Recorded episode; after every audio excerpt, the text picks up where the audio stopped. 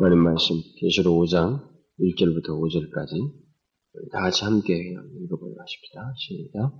내가 봄에 보좌에 앉으신 이의 오른손에 책이 있으니 안팎으로 썼고 일곱 인으로 봉하였더라.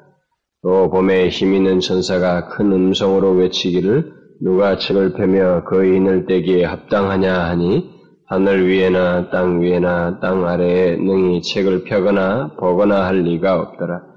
이 책을 펴거나 보거나 하기에 합당한 자가 보이지 않기로 내가 크게 울었더니 장로 중에 하나가 내게 말하되 울지 말라. 유대 지파의 사자 다윗의 뿌리가 이기었으니 이 책과 그 일곱인을 떼시리라 하더라. 어, 우리는 그 지난 시간까지 사장에 기록된 어, 하늘 환상에 대해서 어, 살펴봤습니다. 사장과오장은 굉장히 밀접하게 연관되어 있다고 제가 이미 말씀드렸죠.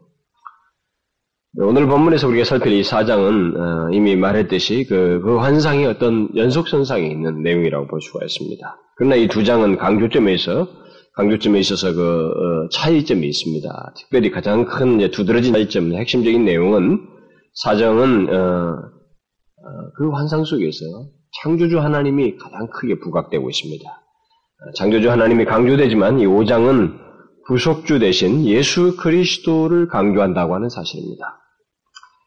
네, 그런 면에서 4장은 창조주 하나님에 대한 환상이다 이렇게 말하기도 하고 또 5장을 죽음 어, 죽임 당하신 다음에 어, 나중에 사단의 권세를 이기신 그 하나님, 곧 구속주 대신 예수 그리스도에 대한 환상이다. 뭐 이렇게 어, 어린 양의 환상 어, 환상이다. 뭐 이렇게 말하기도 합니다. 어쨌든 이제 5장은 이 4장의 연속이라고 어, 볼 수가 있습니다. 계시록 4장이 그 하늘 보좌의 환상을 통해서 우리가 이미 쭉 살펴보았다시피 그 보좌를 이게 환상으로서 묘사된 것들을 통해서 그 보좌 주변에 있는 그 보좌로부터 나오는 모든 예, 장면들을 다 보여주면서 하나님의 주권과 그, 그의 통치를 상징적으로 어, 나타내 주었는데, 이 5장은 어, 그것을 유대 지파의 사자 대신 예수 그리스도의 어떤 지상에서의, 지상의 주권과 관련해서 어, 그것을 상징하는 내용과 맞물려서 이렇게 표현이 되고 있습니다. 아, 그리고 여기 계시록 5장은 예, 하늘의 그네 어, 생물과 24장로와 천사와 피조물의 어떤 화합이 총체적인 화합이 함께 일어난 화합이 화합이 있는 가운데서 함께 하나님 그 어린 양 대신 예수 그리스도께 경배하는 그런 내용이 나옵니다. 이렇게 특별히 모든 피조물의 화합이 이 5장에 이제 나오고 있습니다. 이것을 통해서 이 땅에 그 환상을 통해서 보여주지만 이 보고 있는 시제는 그 어, 요한이 보고 있는 그 시제는 지상에서의 어떤 아직까지 그 완성되지 않는 지상의 현실 속에서 현실이라고 하는 그 시제를 가지고 보고 있는 것이란 말이에요. 그것과 대조시켜주고 있습니다. 이 세상의, 이 땅의 그 모습은 그런 화합이 없는 거예요. 하나님을 향한 화합도 없지만 관계들 사이에서도 화합도 없는 그런 화합치 못한 것을 상대적으로 보여주는 것입니다. 그것을 통해서 어떤 메시지를 주고 있는 것이죠. 그러면서 또 동시에 이 계시록에 어, 뒤이어서 나올 이 남은 부분에서 계시될 그 우주의 큰 어떤 재해와 대조된 대조되는 장면을 이제 미리 보여주는 것입니다. 뒤에서 나올 이제 많은 내용들이 나옵니다. 그것이 이제 전 우주의 큰 재난이 재앙이 이제 나오게 되는데 그것과 대조되어서 하늘의 그 완전한 화합, 조화를 이렇게 어, 여기서 5장에서 보여주죠. 모든 피조물이 다 어린 양께 경배하면서 다 일치되는 조화되고 화합되고 있는 그 장면이 이 5장에 부각돼서 나타납니다. 그래서 마지막에 가서는 4장은 창조주 하나님께 예배드리는 장면으로 끝, 끝맺고 있었는데 이 5장은 구속주 대신 예수 그리스도에게 예배드리는 것으로 끝맺, 끝마쳐지고 있습니다. 그런데 굉장히 놀라워요. 이 끝부분에 5장 이 예, 어린 양 대신 예수 그리스도께 예배하는 이 장면은 아주 정말 그, 어, 완벽한 그 내용을 다 묘사해 주고 있습니다. 그런데 이 5장의 에, 경배는 에, 그이 5장의 경배의 내용이 뒷부분에 있기까지 이 내용의 그 과정을 쭉 보면은 대단히 극적인 내용 속에서 이 마지막 장면이 나오고 있습니다. 어, 전개되고 있습니다.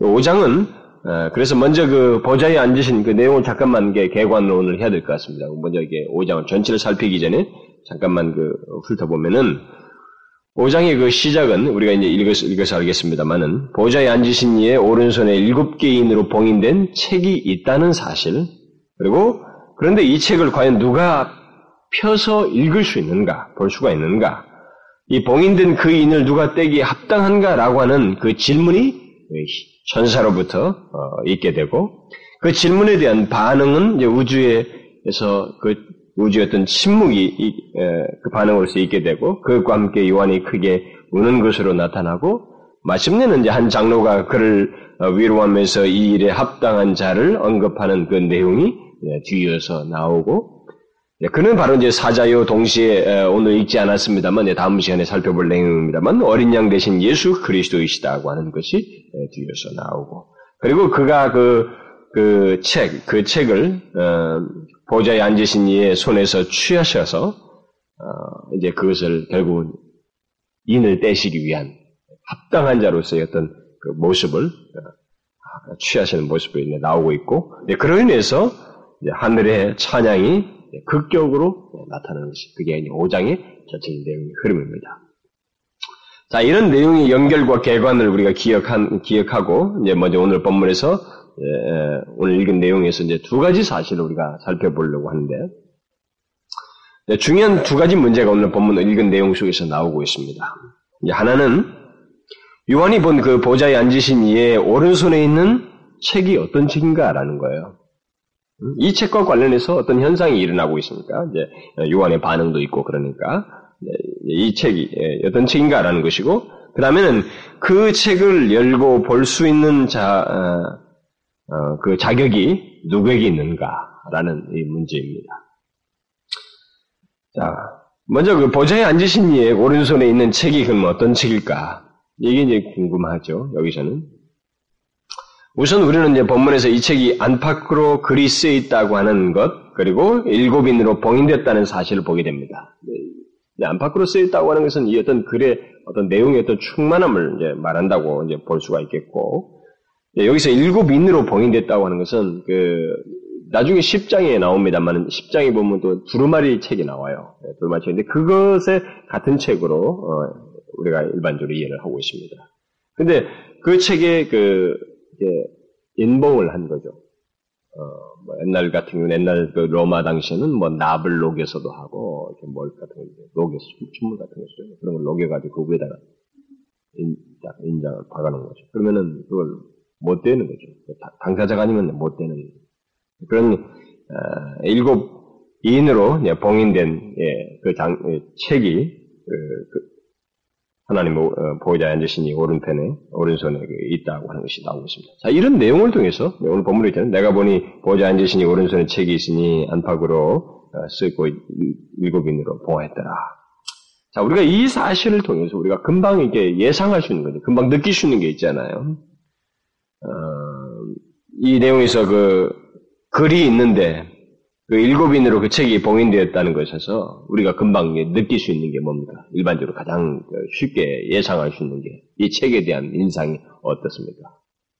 일단 이 책이 일단 이 책에 대한 우리가 금방 느낄 수 있는 인상은 일단 이 책은 어, 중요한 책이고 어, 무엇인가 비밀스러운 내용을 담고 있다고 하는 것을 일차적으로 우리가 금방 간파할 수가 있겠죠. 더욱이 이제 아무도 이 책을 열 사람이 없다라고 하는 사실이 이제 뒤에 언급되는 것을 보게 될 때, 이 책은 굉장히 중대하고, 그리고 어떤 그 놀라운 내용을 담고 있다. 분명히, 어, 이 역사의 모든 운명과 관련되는 어떤 그런 중대한 내용이 거기에 담겨 있다. 결코 가벼운 책이 아니라고 하는 것을 우리가 금방 이제 알 수 있게 됩니다. 그러면 어떤 책인가? 아, 계시록 그 뒷부분에 보게 되면은 예, 그 하나님께서 그 가지고 계신 책이 책에 책에 대한 또 다른 묘사는 그 생명책이 있습니다. 우리가 알잖아요. 네, 하나님께서 생명책을 가지고 있다는 것은 구원받는 모든 자들에 대한 것이고 또 동시에 그것은 어, 우리들의 그 나중에 그 고린도에서 말한 것처럼 우리의 공로를 밝히시는 뭐 그런 것까지 다 뭐 기록된 책이라고 볼 수가 있겠죠. 어쨌든 하나님께서 생명책을 가지고 계십니다. 예, 그러나 이 본문에 언급되고 있는 이 책은 그, 그 생명책이라고 말할 수가 없습니다. 왜냐면은, 어, 뒤이어서 이 책과 관련해서 내용이 이제 6장에서부터 쭉 나오는데, 6장 이하에서 이, 이 책의 인봉이 떼어질 때마다 이 세상에서 큰 재앙들이 일어나게 됩니다. 아주 재난들이 일어나요. 예, 이런 것을 보게 될 때, 음, 이 책은 생명책이라고 볼 수가 없습니다. 그리고 뒤에 그 어, 나중에 가서 나옵니다만은 예, 여섯째와 일곱째 인이 떼어질 때 사이에 여섯째 인과 일곱째 인이 떼어질 그 사이에 어, 일어날 일들을 기록한 것이 이제 7장이거든요. 삽입되어 있어요. 중간에 삽입된 내용인데 그 7장의 내용을 보게 되면 각 나라와 족속과 백성과 방언 가운데서 사람들이 하나님께로 이끌려서 나오는 모습이 나옵니다. 그러니까 교회가 이끌어내지는 그 내어졌다고 하는 그 내용이 언급되고 있어요. 이런 것을 보게 되면 이 책은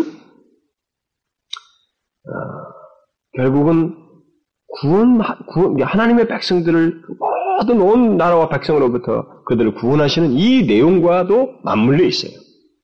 그러니까 결국 이 책의 이 책은 어떤 생명책이기보다는 하나님의 구원 계획을 담은 책이라고 말할 수가 있습니다. 그 온 백성들을 구원하는 이런 내용을 중점적으로 담고 있는 책이라고 하는 것을 우리가 이제 뒤에서 소개될 내용을 통해서 우리가 미리 볼 수가 있습니다. 그래서 어떤 사람은 하나님 나라의 비밀을 어, 담을 담은 책이다라고 이렇게 말하겠습니다. 결국 완성될 하나님 나라의 그 백성들과 관련된 것, 그 주께서 이루실 하나님 나라의 그 모든 내용이 담겨진 책이다 이렇게 모든 것은 상징입니다. 여러분들이 이것을 그림으로 1세기 당시의 사람들에게는 이런 환상을 통해서 이 환상을 말을 해주면 이것이 무엇이라고 하는 지금 제가 풀어서 설명하는 내용을 그들은 전달을 받았단 말이에요. 이해했기 때문에 다 상징으로 했을 뿐입니다. 왜냐하면 1세기 당시에는 그들에게 있어서 이런 것들이 자유롭게 신앙생활 할 수 있는 것이 허용되지 않았고 특별히 로마에 대해서 적대적인 인상을 갖게 하는 그런 것이 문자적으로 쓰여졌다고 했을 때 그것을 그들은 당장 가만히 있지 않을 것이기 때문에 다분히 하나 주님께서 환상을 통해서 다 전달한 것이고 묵신문학에 익숙했던 그들에게는 이것이 다 전달이 됐어요. 크게 대중적으로 읽혔다고 우리 제가 일장에서 설명하면서 말을 했잖아요. 예배소에서 읽혔 때, 읽혀졌을 때 이들은 이 내용들을 어느 정도 다 간파했던 것입니다. 어쨌든 이들에게 있어서는 이게 바로 하나님 나라의 비밀 담은 책이라고 하는 것을 여기서 상징적으로 말을 해주고 있습니다. 그런데 하나님의 이 구원 계획은 어, 결국 이 책에서 말을 담고 있다고 하는 그 하나님의 구원 계획이라고 하는 것은 악인의 심판과 맞물려 있어요. 하나님의 백성들의 구원의 계획은 악인의 심판과 맞물려 있습니다. 그렇기 때문에 6장 이하에서 뒤에서 우리가 6장에서 보게 되집니다만은 6장 이하에서부터 인이 떼어질 때마다 이 세상에 대한 심판적인 내용들이 계속 언급되는 거예요. 심판에 대한 내용들이 막 언급되고 있는 것입니다. 이얘기해질 때마다. 따라서 이 책이 담고 있는 내용은 사실상 서로 분리시킬 수 없는 보충적인 두 가지 내용을 담고 있다고 말할 수 있습니다. 하나는 하나님 나라를 완성하기 위한 계획, 곧 그의 백성을 그의 나라로 모으기 위한 하나님 나라의 비밀, 그 계획이 담겨져 있다고 볼 수가 있고, 또 다른 하나는 하나님의 백성을 억압하는 그 사단의 세력에 대한, 이 세상의 악에 대한 하나님의 심판, 그것이 하나님의 구원 계획과 맞물려서 담겨져 있다고 볼 수가 있습니다. 하나님의 구원 계획에는 이 두 가지 내용이 항상 맞물려 있어요.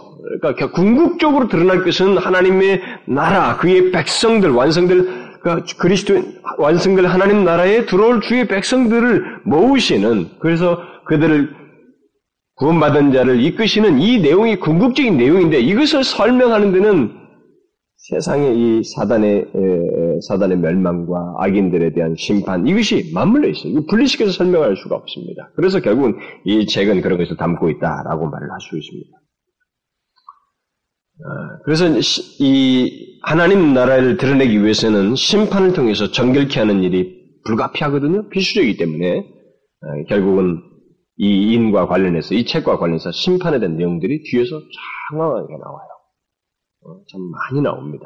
궁극적으로 제일 뒷부분에 가서는 영광스럽게 완성될 하나님 나라의 백성들과 그 새하늘과 새 땅의 그 완성될 하나님 나라에서의 그의 백성들의 그 온전한 모습, 완전한 상태가 궁극적으로 드러나잖아요. 근데 그것이 이 비밀이라고, 이 책에 담겨진 비밀이라고요. 근데 그것에 앞서서, 그것이 궁극적인 내용인데, 그것에 앞서서 심판에 대한 내용이 쭉 앞에서 뒤에서, 뒤에까지 다 나오는 거예요. 특별히 그, 어, 하나님 나라가 궁극적으로 완성된 하나님 나라가 이 시대 속에서 이제 어, 최종적으로 드러나기 이전에는 어, 드러나기까지는 결국 하나님은 어, 이 세상을 정결케 하시는 자신의 그 거룩하신 성품을 드러내지 않을 수가 없어요. 어, 드러내지 않을 수가 없기 때문에 어, 이 심판이 맞물려서 나오는 것입니다. 근데 하나님의 백성들을 위한 이 영원한 구원 계획은 이제 결국은 어, 먼저는 어, 심판과 관련되어 있어요. 이 세상에 대한 하나님의 어떤 심판적인 내용과 관련되어 있습니다. 그것을 우리가 염두에 둡니다. 그러니까 이것을 1세기 성도들, 우리 현재를 사는 우리 그리스도인들에게 알려주는 것입니다. 이것을 알아야 되는 거예요. 우리가 이 사는 이 세상 속에서 음, 예수 믿는 사람들에게 에, 그 하나님께서 최종적으로 어떤 구원에 이르게 하기까지 하나님 나를 완성하기까지 하나님께서 심판을 행하시고 있는 것에 대해서도 우리가 이해를 잘 해야 돼요. 이걸 이해를 못하게 되면 왜 구원이 온다고 그러는데 왜 이렇게 세상이 이렇게, 이렇게 암흑스러운가? 왜 이렇게 더 어려워지는가? 왜 이런 재난이 일어나는가? 라고 하는 이 질문에서 답은 못 내려요. 그래서 그것을 먼저 잊게 된다고 하는 사실을 여기서 다 설명을 하고 있습니다. 이 책의 비밀 속에 그것이 바로 맞물려서 언급되고 있는 것입니다. 그래서 요한은 아, 주님은 요한에게 그, 그것을 이제 보여주시고 있는 거죠. 우리 결국 우리 그리스도인들에게 보여주는 것입니다. 그래서 어, 지상의 교회의 현실을 보게 한 후에 우리가 이 3장까지 그것을 보게 하고 난 다음에 하늘을 보자 곧 하나님의 주권과 통치를 보게 하시고 이제는 그 구원 계획, 그의 구원 계획, 하나님 나라의 그 비밀스러운 목적을 우리에게 상세하게 보여주는 거예요. 하나님의 통치와 주권이 있다고 하는 사실을 알고, 자, 그의 주권과 통치가 구체적으로 어떻게 실행되는지에 대한 그 구원 계획을 이제 여기서 말해요. 이 인, 봉인된 이 두루마리, 이 책을 통해서 펼쳐 보여주는 것입니다. 그러니까 상세하게 보여주는 거예요, 지금. 일, 그 1세기를 사는 그 그리스도인들에게 있어서 너무 완벽한 답을 다 주는 거예요, 지금 하나님께서. 그들에게는 도무지 생각할 수 없는, 예상치도 못한, 도무지 그려볼 수 없는 그 모든 것을 다 보여주는 장면이에요, 여기 지금 이제. 사실 2장과 3장은 그들의 현실을 보여주면서 그들이 왜 이기는 자가 되어야 되는지에 대한 그, 그런 그 메시지를 끝부분에 그 어떤 소망의 메시지, 그들에게 약속의 말씀을 주지만은 그것에 대한 그 구체적인 설명을 왜 그래야 되는지 그 내용을 하늘 환상, 먼저는 하나님 보호자에 대한 환상과 그 다음에 그 보호자 그 하나님의 그 주권과 통치가 어떻게 이제 구체적으로 드러나는지 그 내용들을 비밀스러운 하나님의 목적을 담은 이 책을 펼쳐 보여줌으로써 그들로 하여금 이 세대 속에서 온전한 하는 백성대로 살 수 있도록 그래서 살수 있도록 유도하고 하는 것입니다. 인도 인도해 주는 거죠. 결국 우리가 이 계시를 통해서 똑같이 그 답을 얻는 거예요. 이 세대 속에서. 특별히 이 1세기 성도의 사람들에게 있어서는 이런 그, 어, 이 책을 펼쳐 보이시는, 보이시고자 하는 주님의 의도는 그렇습니다. 이, 예, 그리스도인들로 하여금 이 세상의 억압과 핍박으로 인해서 혼란스러워지 않도록 하기 위해서. 이미 제가 이런 부분은 너의 앞으로도 끝까지 강조할 것이라고 말을 했던 것처럼 그들로 하여금 이 세상의 억압과 핍박으로 인해서 혼란스러워지 말라.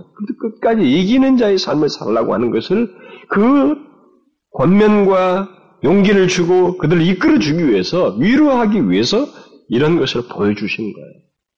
그래서 우리가 하나님의 말씀을 본다고 하는 것, 하나님의 말씀을 듣는다고 하는 것이 궁극적으로 우리에게 주는 유익이 뭐냐면은 이 세대를 사는데 이 세대가 주는 것이 어떠하든 간에 그 가운데서 내가 오히려 요동하지 않냐고 위로를 얻고 힘을 얻는다는 것입니다. 그래서 하나님의 말씀을 멀리하면 그것이 주는 그런 유익을 얻지 못하는 거예요. 반대의 현상이 생기는 거예요. 요동함과 혼란과 그럼 그것을 위해서 시험에 들고 결국 영적으로 메마르고 굳어지고 멀어지는 생기는 것입니다. 그러나 반대로 이 척박한 세상, 우리가 사는 세상에서 예수를 믿는 것에 대해서 적대적인 그 현실 속에서 하나님의 말씀을 그런 동, 의도가 담겨진 하나님 말씀을 가까이 한다는 것은 우리로 하여금 생기를 얻게 하고 혼란에 빠지지 않냐고 오히려 힘을 얻고 용기를 얻고 위를 얻을 수 있다고 하는 것입니다. 그게 주님의 목 의도예요. 이 계시록을 지금 보여주시면서 이 환상을 보여주면 이 계시록을 기록해 하는 목적 자체가 그 동기 자체가 의도가 그렇습니다.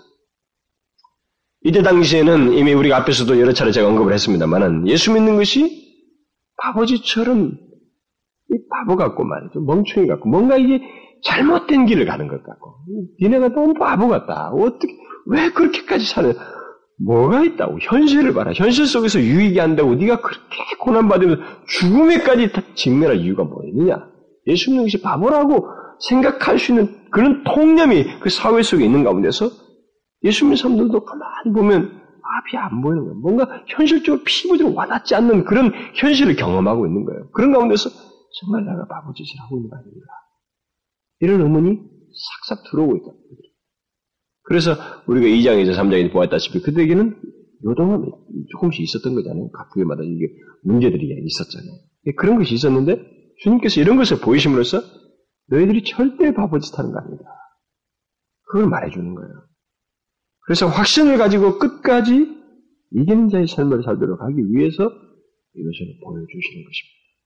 당시 그리스도인들은 예수를 믿는 것 때문에 생업의 지장을 받고 손해도 보고 사람들로부터 무시와 박대를 받고 그러니까 먹고 사는 문제 타, 타, 타격을 받죠. 인간관계 타격을 받죠. 사람이 이렇게 되면요. 정말로 살기 힘듭니다. 그러니까 사람은 때때로 그 자기가 이게 최소한의 그 기본권들이 제한을 받고 특별히 인간의 개인의 그 독특한 자존심과 존중되는 그 개인의 그 그것이 개성이 있거든요. 인격적인 그 체제가 있단 말이에요. 이게 타치를 받고 이게 억압을 받고 이게 제재를 받고 무시가 당하면 사람이 참 견디기 힘들어요. 그런데 1세기 성도도 그랬습니다. 그들은 정말로 예수를 믿는 것 때문에 손해를 보고 생업에 생업에 큰 지장을 받고 사업이 망하고 어? 장사꾼들 사이에서 왕따를 당하고 그리고 사람들과의 관계로부터 제한을 받고 푸득불 원만한 다른 사람들 여러 사람들과의 원만한 관계를 갖지 못하도록 그들이 박대하는 그런 현실들을 경험했습니다. 심지어 생명의 위협까지 느껴야 했고 실제로 그렇게 생명의 위협을 받다가 죽고 어? 순교를 당하는 그런 사람들도 일세기 당시에 있었잖아요. 그 따라서 주님은 그를 믿는 자들에게 난 너희들이 하는 것 절대 다 바보 아니야. 봐라. 하늘 보호자를 보여주는 거죠. 하늘 보자 앉으신 이의 손에 있는 책의 비밀을 공개하는 거야. 여기서. 계시록에서. 이 환상에서 이제, 이 하늘을 이끌어서 하늘 보자와 함께 바로 그 다음에 하늘 보좌에 앉으신 그분의 통치와 관련된 이런 것들을 다 보여줬잖아요. 상징적인 내용들. 그 다음에 바로 어디로 클로즈되냐면 그 오른손 위에 있는 이 체계로 간다고. 이게 엄청난 것을 공개해 주는 거예요. 하나님의 주권과 통치 자체도 이제 압도적인데 이 세대를 살면서 정말로 야 소망이 있단 말이지. 이미 제가 사장을 설명하면서 얘기했습니다만은 굉장히 큰 위로가 되잖아요. 뭐 압도적인 위로를 주, 주잖아요. 이런 사실이 있음에도 불구하고 거기서 멈추지 않고 더 중요한 사실, 더 상세한 내용을 공개해 주는 거예요. 보게 해 주는 것입니다. 손에 있는 책의 비밀을 열어 보여주시겠다는 겁니다. 우리는 그 내용들을 이제 뒤에 가서 상세히 보게 됩니다. 뭐 6장 이하에서 쭉 보게 될 것입니다. 근데 중요한 것은 이 세상이 어떠하든 간에 우리를 위한 하나님의 영원한 계획이 있다는 사실을 이 책의 존재를 통해서 보여주는 거예요. 결국 그것이 담겨져 있습니다. 펼쳐질 것입니다만 일단 전체적으로 말을 할 수 있는 것은 뭐냐면 이것을 지금 이 환상을 보여주시는 것은 너희가 사는 예수를 믿는 너희들이 사는 이 세상이 도대체 어떤 세상이든 간에 너희들을 막 무지하게 몰아붙이고 말이 핍박하는 그리고 너희들에 대해서 적대적인 그 현실이들 할지라도 이 세상이 어떠하든 너희를 위한 하나님의 영원한 계획이 있다라는 거예요. 하나님의 보호자가 영존하시는 보호자였어요. 우리는 앞에서 봤잖아요. 이들이 찬송하는 내용 속도 봤잖아요. 창조주요, 전능하신 이요, 거룩하시고 영원하신 분이었어요. 그런 그분의 통치예요. 그분의 보좌를 얘기했습니다. 그런데 바로 그 그분 그분이 계시다는 사실과 함께 이제 너희들을 향해서 그가 가지신 계획이 있다고 하는 사실을 이제 이 책을 통해서 보여주는 거예요. 그래서 우리가 이 사실을 알고 살아야 된다는 것입니다. 이 책의 현존을 통해서 이것을 이 환상을 통해서 우리에게 말을 해주는 중요한 메시지는 너희가 세상에 사는 세상이 어떤든 간에 너희를 위한 하나님의 영원한 계획이 있다. 응? 그걸 기억하라는 것입니다. 여러분 잘 생각해봐요. 나를 위한 하나님의 구원의 계획이 있습니다. 나를 포함해서 내 자신만으로 좋아하지 아니하고 이게 함께 어우러지는 엄청난 영존하신 하나님의 보호자와 맞물려 있는 완성될 하나님 나라의 교회요 그 그림을 보여주는 거예요. 우리가 4장과 5장에서 끝부분에서 보게 됩니다. 나중에 7장에서 나타나고 그러지만 이게 너무너무 절정이에요. 그 장면이 그, 그 백성들을 다, 나라와 백성으로부터 다 방언으로부터 모아서 이루어지는 그 구원의 완성이 엄청나다. 그 계획이 있다는 거예요. 그걸 지금 보여주는 것이죠. 그걸 알고 살아가는 것입니다. 결국 그것은 또 다른 이면에서 보게 되면 이 세상은 절대 아무렇게나 흘러가지 않는다는 것입니다. 절대 아무렇게나 흘러가지 않아요. 뭐 이 세상이 뭐 어쩌고 저쩌고 뭐 해도 때로 아무렇게나 흘러가지 않습니다. 우리가 지난 역사만 봐도 알 수 있듯이 아무렇게나 흘러가지 않습니다. 그래서 이 세상의 그리스도인들은 결코 이 세상에서 그 어, 우리가 그 바보 같은 짓을 하고 있지 않고 아, 그렇지 않다는 것을 증명할 책이 있다고 하는 사실을 보여주시면서 우리에게 위로를 주는 것. 너희들이 바보가 아니라는 것을 증명할 책이 있다는 겁니다. 내용이 있다는 겁니다.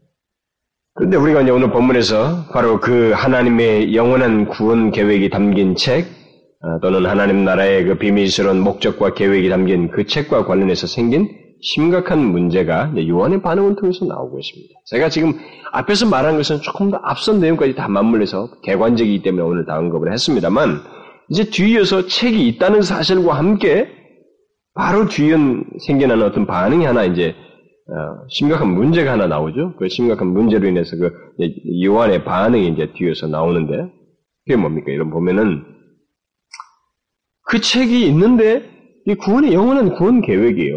하나님의 백성들에 대한 구원의 계획이라고. 그런데 그 책을 아무도 열 자가 없다고 하는 사실. 요한은 보좌에 앉으신 이의 그 손에 그 책이 있음을 보고 난 뒤에 곧바로 음성을 큰 음성을 댔습니다. 네, 그 음성은 어, 누가 그 책을 펴며 그 인을 떼기 합당한가 합당하냐 이렇게 묻는 것입니다. 그런데 이 질문이 탁 천사로부터 뭐 요 보니까 정말 나중에 이제 10장에도 나옵니다만 이게 온 우주를 향한 외침이거든요. 온 우주가 다 들을 수 있도록 하는 외침으로 나오고 있는 거예요. 뭐 하늘이나 땅이나 땅 아래 모두가 들을 수 있는 외침으로 큰 소리인가 어, 힘 있는 천사가 큰 음성으로 외치기를 이렇게 하는 것입니다. 모두가 다 모든 피조물이 들을 수 있는 외침입니다. 이 음, 성은 근데 그 음성이 있고 난 다음에 이 질문에 대한 대답이 하나도 안 일어나는 거예요. 지금 그 환상 속에서 요한은 지금 그것을 보고 있는 것입니다. 누구도 그 질문에 대해서 대답을 못하고 있는 거예요. 아무런 대답이 나오고 있지 않습니다. 우주 전체가 침묵을 지키고 있는, 침묵을 지키는 것을 보, 보는 거예요, 이 요한이. 요한이 기록하기를 하늘 위에나 땅 위에나 땅 아래에 능히 책을 펴거나 보거나 할 리가 없더라. 여기 뭐 하늘 위, 땅 아래, 뭐 땅 위, 뭐 이렇게 말한 것은 피조세계 전체를 말하는 것이고 모든 만물을 가리키는 것입니다. 그러니까 모든 우주 만물이 그 질문 앞에 침묵을 지키는 거예요. 답을 못 내리고 있어요.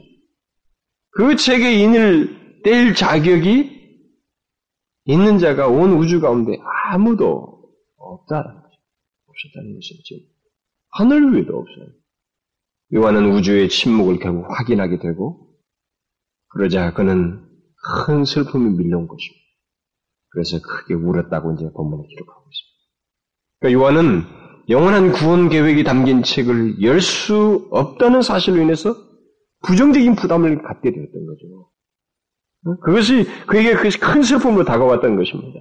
이 책을 펴거나 보거나 하기에 합당한 자가 보이지 않기로 내가 크게 울었다. 그리고 이 사람은 벌써 부정적인 부담으로 인해서 깊은 슬픔에 빠진 것입니다. 그러자 장로 중에 하나가 요한에게 말한 것입니다. 울지 말라. 유대 지파의 사자 다윗의 뿌리가 이겼으니 이 책과 그 일곱은이 되시리라. 요한은 한 장로로부터 그의 눈물을 멈추게 하는 굿뉴스를 듣게 됩니다.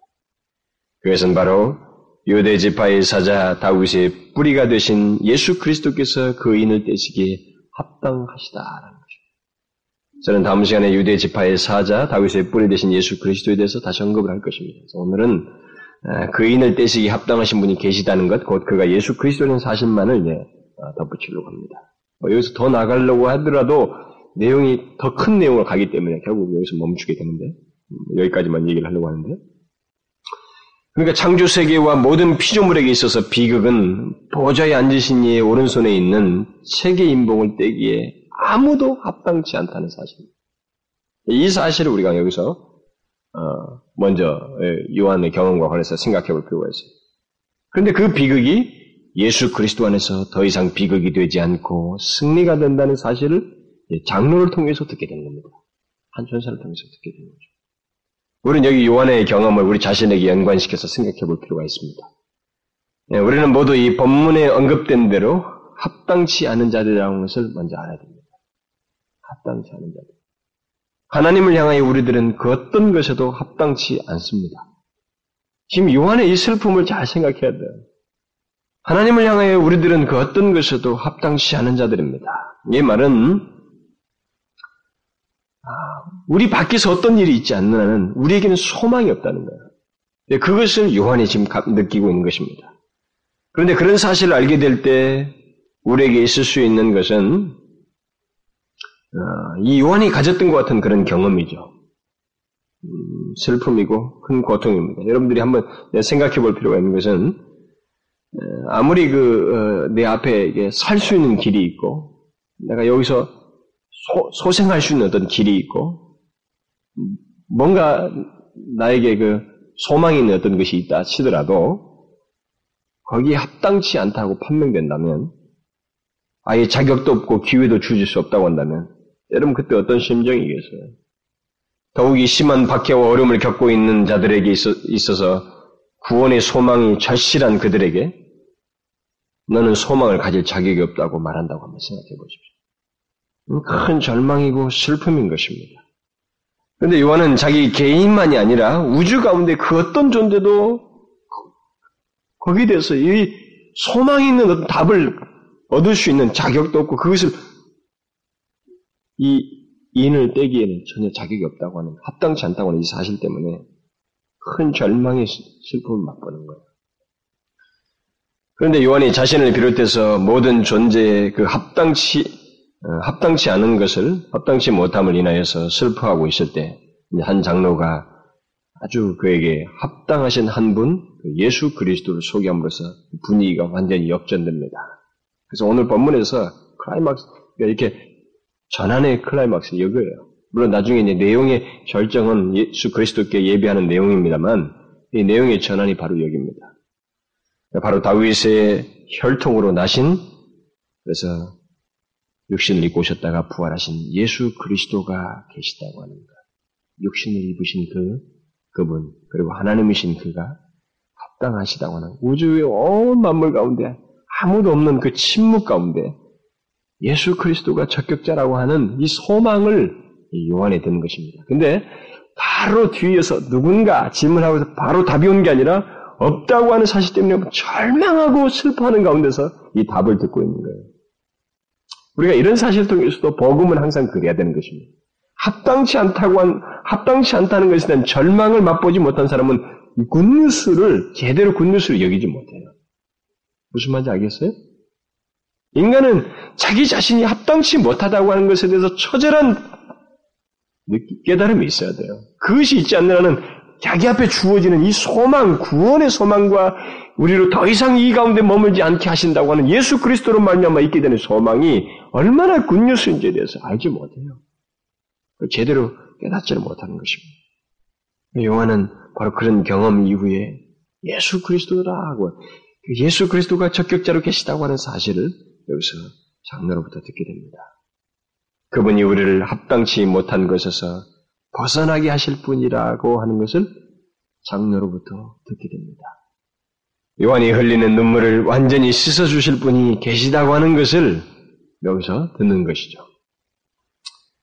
이것은 결국 모든 그리스도인들의 합당치 못함을 어, 벗어나게 하시기에 합당하신 예수 그리스도가 그 위로가 되실 예수 그리스도가 계시다고 하는 것을 장로로부터 소개받는 것입니다. 근데 요한이 이제 슬피 운 것은 어, 뭐 미래를 들여다볼 수 있는 그 기회와 기대가 꺾였기 때문이 아니라 그는 이 책이 열기 전에는 하나님의 목적이 그 미완성으로 남아 있을 것이고 특별히 고난 가운데 있고 현재 그렇게 예수 믿는 것이 제대로 되, 이것이 잘못된 거 오인, 오해될 수 있는 그 현실 속에서 이 하나님의 역사가 연기될 수 있다고 하는 이 사실 때문에 생겨나는 슬픔이고 고통의 눈물이에요. 여러분 우리가 이런 것들을 생각해 봐야 됩니다. 이 세상에서 고난받고 있는 그리스도인들에게서 결국 소망을 앗아간다는 것이거든요. 지금 여기서 답을 못 내린다면 소망이 없다는 것입니다. 그것은 견딜 수 없는 것이에요. 그러나 요한은 그런 슬픔과 염려를 가시게 하는 소식을 곧바로 한 장로로부터 듣게 된 것입니다. 바로 예수 그리스도가 계시다. 그가 그 책에 봉인된 인을 떼시기에 합당하시다는 것. 그것을 장로로부터 이 복음을 듣습니다. 이 사실이 우리에게 말을 해주는 건 뭐냐면 우리들에게 있어서 우리 인간에게 있어서의 소망은 오직 예수 그리스도이시다. 이 짤막한 환상 속에서 환, 환상 속에 지금 막 빠져들어간 이 사람에게 요한에게 보여준 이 내용의 이 경험 속에서 우리에게 보여주는 것은 우리의 소망은 오직 예수 그리스도밖에 없다. 이 인류 역사의 소망은 예수 그리스도밖에 없어요. 앞으로의 모든 역사의 전망, 여기 역사의 소망은 유일한 길은 예수 그리스도밖에 없는 거예요. 그걸 말해주는 거죠. 아무도 합당치 않은 거예요. 뭐, 여기서 정말 누가 합당하냐라고 했을 때, 이 세상에 위인쯤 하나 나와도 되잖아요. 석가모니가 나오고, 뭐 누가 나오고 말이지. 뭐 천상에서 탁월한 존재 중에 누가 나와서 인봉을 잡고 말이에요. 오른손에도 취하는 이가 있어야 되잖아요. 아무도 없어요. 아무도 없기 때문에 이가 절망하면서 슬퍼하고 있는 겁니다. 역사는 인류의 역사는 예수 그리스도 외에는 달리 소망할 수가 없습니다. 이건 뭐 성경을 뜯어 고치고 이런 걸 다 없애버리고 난다면은 그런 주장을 하겠지만 이미 기록된 이 말씀들이 우리에게 말해주는 말은 없어요. 오직 예수 그리스도가 유일한 소망. 그만이 인류의 소망이요. 우리 개인의 것입니다. 우리는 우리 개인의 구원은 물론이고 우리의 장래에 대해서 우리는 어떻게 할 수 없는 자들입니다만 또 인류의 역사도 마찬가지입니다만 나 거기에 대해서 소망이 있는 한 길이 있습니다. 예수 그리스도. 이 땅에서 육신을 입고 오셨던 그분. 십자가를 지셨던 그분. 다윗의 혈통에서 육신을 입고 오지 않으셔서 십자가에 죽으신 바로 그분이에요. 천상적인 존재도 아닙니다. 그냥 완전히 신, 전적으로 신이신 분이 아니에요. 인성을 가지신 예수예요. 인성과 신성을 동시에 가신 바로 그분만이 유일한 길이라고 하는 것을 믿어주는 것입니다. 여러분 구원의 소망이 없다고 한번 생각해 보십시오. 이 요한의 경험을 생각해 보라고요. 소망이 없다고 생각해 봐요. 그래서 우리 하늘을 향 인간을 나 개인을 향한 주인을 향한 좋은 소식 그리고 감격스럽고 만족스럽고 최고의 기쁨을 주는 메시지는 다 예수 그리스도와 관련되어 있어요. 예수 그리스도라고요. 예수 그리스도를 제외한 다른 것은 굿뉴스가 될 수가 없는 것입니다. 복음이 될 수가 없어요. 그래서 이 장로가 슬피 울고 있는 이 요한에게 말해준 이 소식은 아, 다윗의 뿌리에서 나신 예수 그리스도가 계시다. 이것은 아, 모든 인간에게 동일한 감격을 불러일으키는 소식입니다. 우리는 우리의 장래와 이 인류의 역사에 대해서 한 가지 희망을 가질 수 있습니다. 그러니까 밝은 한 가지가 있어요. 이 세상에 지금도 뭐 아무리 우리가 미래에 대한 청사진, 좋은 청사진을 내놓고 무슨 뭐 어? 인간의 유전자 지도를 뭐 해서 어쩌고 저쩌고 해도 인간의 역사는 더 오래 살면 오래 살수 인간의 죄는 더 많이 짓는다는 것이거든. 이게 껍데기가 많이 살면 소용없는 거예요. 인간의 속이 썩어가지고 부패했기 때문에 더 사악한 일을 더 많이 하고 더 죄를 짓고 이건 변모가 안 되거든. 이건. 응? 아무래도 소용없어요. 변모가 안 되기 때문에. 예수를 만나기 전에는. 그러니까 그런 이 역사 속에서는 장래가 결코 밝지 않습니다. 성경도 인류의 역사는 부정적이에요. 그런데 한 가지 소망이 있습니다. 한 가지 빛이 있어요. 한 길이 있습니다. 그건 바로 예수 그리스도예요. 다윗의 뿌리 나신 예수 그리스도다. 그걸 얘기하는 거예요. 여러분과 저에게는 뭐 익히 하는 일이다 생각해 보지만 중요한 것은 감격이에요. 예수 그리스도뿐이다라고 하는 이 감격을 요한이 몰랐겠어요? 그런데 막 그 상황, 가슴 조 있는 상황에서 예수 그리스도를 막 절망하고 있는 그에게 장로가 가르쳐 주는 거예요. 예수 그리스도가 있다. 적격자가 있다. 바로 이 사실이 우리가 인생을 살면서 가장 크게 외쳐야 할 소리와 메시지가 무엇인지를 말해준 것입니다. 인간에게 있어서 이 인류의 역사를 향해서 우리의 이 부패된 사회를 향해서 유일하게 던질 수 있는 가장 크게 외쳐야 할 메시지는 다른 것이 아니에요. 예수 그리스도가 있다는 거예요. 그가 우리에게 소망이 되신다는 것입니다. 그분이 우리에게 생명을 주실 수 있고 그분만이 인류에 대해서 빛을 주실 수 있다고 하는 사실입니다. 우리의 영원한 메시지. 여러분, 이 요한의 이런 경험 속에서 그런 메시지를 여러분들은 그 감격스럽게 갔습니까? 네? 가만히 생각해 봐요. 저는 이 강단에서 그 예수에 대한 감격, 예수로 인한 그 충만한 은혜, 뭐 이런 것들에 대해서 많이 말을 했습니다만, 여전히 이것이 감격스러운가? 어, 예수밖에 없다고 하는 사실. 나에게 그, 그것이 있다고 하는 이 사실 때문에 감격스러운가? 그래서 내가 평생 전할 수 있는 최고의 메시지는 예수를 말하는 것이다. 여러분들도 동일한 그런 그 대발견이죠. 대발견이면서 그런 감격스러운 메시지를 가지고 있는가? 이런 어떻습니까? 우리는 여기서 예수만 믿으면 합당치 않은 우리들이 하나님 나라에 합당한 자가 되고 영원한 생명을 얻기에 합당한 자가 되고 영원하신 하나님과 교제하기에 합당한 자가 된다고 하는 놀라운 소식을 듣는 것입니다. 아닌데 아무도 합당치 않다고 그랬잖아요. 아무도 합당치 않은데 그러니 당연히 나도 합당치 않은데 예수 그리스도만 믿으면 하나님 나라에 합당한 자가 된다. 영원한 생명을 얻는 소망을 가질 수 있다. 영원하신 하나님과 교제하는데, 교제하기에 합당한 자가 된다고 하는 소식을 여기서 듣는 것입니다. 모든 것은 예수 그리스도예요. 예수 그리스도 때문입니다. 굿뉴스죠? 여러분, 바울이 로마서 1장에서 했잖아요. 내가 복음을 부끄러워하지 않아요. 역설적으로 생각해봐요, 여러분, 그 말을. 반대로. 복음을 부끄러워하는 현실이 있다는 거예요, 그게. 그런데 자기는 복음을 부끄러워하지 않는다고 굳이 밝히는 것입니다. 1세기는 복음을 부끄러워하는 현실이었어요. 복음을 부끄러워할 수 있는, 또 그렇게 만드는 현실이었다. 근데 이런 것을 통해서 부끄러워하기는 커녕 예수를 아는 것이 얼마나 영광스러운가를 보여주는 거예요. 인생에 있어서 이 인류의 최대의 희망이 무엇인가? 역사를 종결짓는 최고의 것이 무엇인가? 키가 어디 있는가? 예수 그리스도이다. 그분에게 있다고 하는 사실을 보여주는 거예요. 얼마나 기쁜 소식입니까? 여기 한 장로는 요한에게 슬퍼할 필요가 없다고 말해주고 있습니다. 왜? 그 책에 인을 떼시기 합당하신 분 예수 그리스도가 계시기 때문이고 그가 그 책임을 떼심으로 정해진 때에 이 세상의 악은 멸하게 되고 그의 백성들은 하나님께 다 이끌릴 것이라. 주의 백성들은 흐트러짐이 없이 완성될 하나님 나라에 다 이끌림 받을 것이라고 하는 사실을 말해주는 것입니다. 우리들은 이 땅에서 예수를 믿는 것으로 인해서 슬퍼하고 고통하고 힘들어할 수 있습니다. 그러나 우리는 그 봉인된 책의 인을 떼실 예수 그리스도가 계시다는 것을 잊지 말아야 됩니다.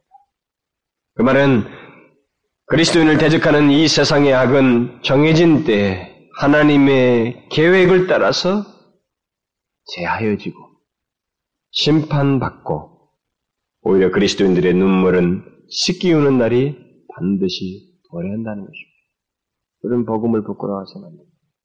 오히려 복음을 부끄러워하지 않냐고 이 세상을 산 그리스도인들의 슬픔과 그 눈물과 고통을 주께서 씻기실 날이 반드시 도래한다. 이것에 대해서 뒤에 21장에서 말을 하잖아요. 모든 눈물을 그 눈에서 씻기시며 다시 사망이 없고 애통하는 것이나 곡하는 것이나 아픈 것이 다시 있지 않냐리니 처음 것들이 다 지나갔음이로라. 누구요? 이 대상들이. 바로 예수 그리스도를 믿는 사람들. 이기는 자의 삶을 산 사람들인 것입니다. 그리스도인들이에요. 우리는 그렇게 될 것을 기억하면서 이 세상을 살아야 한다는 것입니다. 누구 때문에요? 예수 그리스도 때문에 우리는 그렇게 된다는 거예요. 그래서 그는 우리의 소망인 것입니다. 그가 계시기에 우리는 위축될 이유가 없다는 것입니다. 그 모든 것의 역사의 키를 가지고 계신 그 인봉을 그분이 떼시는데 바로 우리가 그 키를 가신 그분을 믿고 계시기 있기 때문에 그가 우리에게 계시기 때문에 우리는 이 세상을 살면서 복음을 복구하거나 위축될 이유가 없다는 거예요. 우리는 항상 우리의 소망이 되신 예수 그리스도를 바라보면서 살아야 된다는 것입니다. 이 환상을 보여주면서 1장, 2장, 3장에 나와 있던 그 1세기를 사는 그리스도인들에게 가르쳐 주는 거예요. 하늘 보좌를 봐라. 그리고 이 봉인된 책을 떼실 예수 그리스도가 계시다는 것을 봐라. 예수 그리스도를 바라보면서 소망하면서 살아야 된다는 것입니다. 그래서 우리가 선송 작가자의 그 말대로 예수는 나의 힘이요. 내 소망 되시니 이 세상을 떠나갈 때 곧 영생 얻으리. 한없는 복을 주시고 영원한 기쁨 주시니 나의 생명, 나의 기쁨, 주 예수. 이, 이 장성 작가자는 시편 기자와 흡사한 고백을 하고 있습니다. 예수는 나의 힘이요, 나의 소망이시다. 다윗이 항상 그러잖아요. 여호와는 주는 나의 방패요, 나의 산성이시다. 내가 요동치 않을 것입니다. 소망이 저에게서 나는도다. 아까도 제가 불렀잖아요. 우리 나의 기쁨, 나의 소망 되시며 나의 생명이 되신 주. 밤낮 불러서 찬송을 드려도 아쉬운 마음뿐이세. 나의 생명과 나의 소망은 오직 주 예수뿐이세. 이 고백이 인위적으로 쓴 것이 아니라면 진짜 주님을 생각하면서 자기가 현실 속에서 이런 결론적인 답밖에 내릴 수 없다는 판단을 가지고 감격스럽게 그렇게 오직 주 예수뿐이세 라고 말한다면 이게 바로 계시록을 우리에게 기록해 준 주님의 의도에 제대로 반응하는 거예요. 이 세상에 사는 사람들이 우리가 예수 믿는 사람들조차도 마찬가지입니다만 우리가 오직 주 예수뿐이세 이 말을 찬송을 할지 모르지만 실제 내용을 그렇게 하지 못하는 많거든요. 복음을 부끄러워하면서 주 예수뿐이세라고 말을 못하는. 그것은 이기는 자의 삶이 아니에요. 이기는 자의 삶은 바로 이것입니다. 오직 그분만이 우리에게 소망이 되신다. 라는 것을 알고 그를 믿는 거예요. 주를 바라보면서. 눈물을 씻기실 주님을 바라보면서 우리의 현실을 감당하는 것입니다. 이것을 끝나지 않는다. 역사는 그의 손에 있다는 거예요. 절대 끝나지 않는다고 하는 그 믿음을 가지고 살아가는 거예요. 얼마나 큰 전망입니까? 역사의 모든 키를 다 알고 현재의 그 고통을 갖는. 그러니까 다 결과를 알고만 맞는 매, 뭐 이렇게 뭐해서 뭐 어려움 이런 것은 그렇게 두렵지 않잖아요. 그래서 그리스도인들이 죽음이 두렵지 않은 것으로 여겨지잖아요. 그러니까 결과를 모르니까 예수를 믿지 않는 사람들이 죽음은 두려운 거잖아요. 두렵다. 여러분 우리에게 예수가 계시다고 하는 것, 음? 다윗의 뿌리를 통해서 나신 예수 그리스도가 계시다고 하는 사실이 무엇인지 아십니까? 요한의 요한의 그 절망에서 감격으로의 변환처럼 우리에게 있어서 그 예수 그리스도는 감격이에요. 절망스러웠던 나에게 소망이요, 기쁨이요, 힘을 주는 감격이 된다. 여러분 그래요? 저는 예수 믿는 사람들에게 이런 질문을 자주 해야 된다고 했어요. 한번 질문하는 게 아니고 자주 해야 거예요.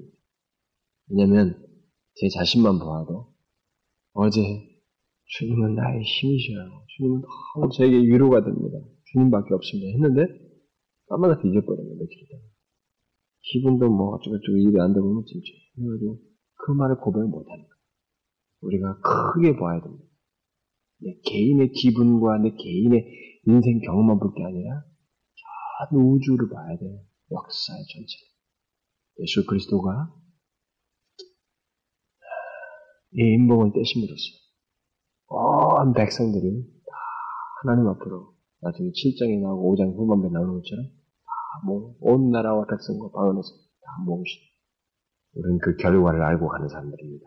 지금 그걸 보여주고 있는 거예요. 예수가 이 계시다고 하는 것이 얼마나 큰 소망인지 알아야 돼. 우리가 예수 믿는다는 것이 말로 할 수가 없는 거예요. 여러분 그 사실 아세요? 이렇게 말할 수 있어요, 여러분? 예수는 나의 힘이요, 내 소망 되신 나의 생명, 나의 기쁨, 주 예수. 나의 기쁨, 나의 소망 되시며 나의 생명 되신 주. 밤낮 불러서 찬송을 드려도 아쉬운 마음뿐입니다.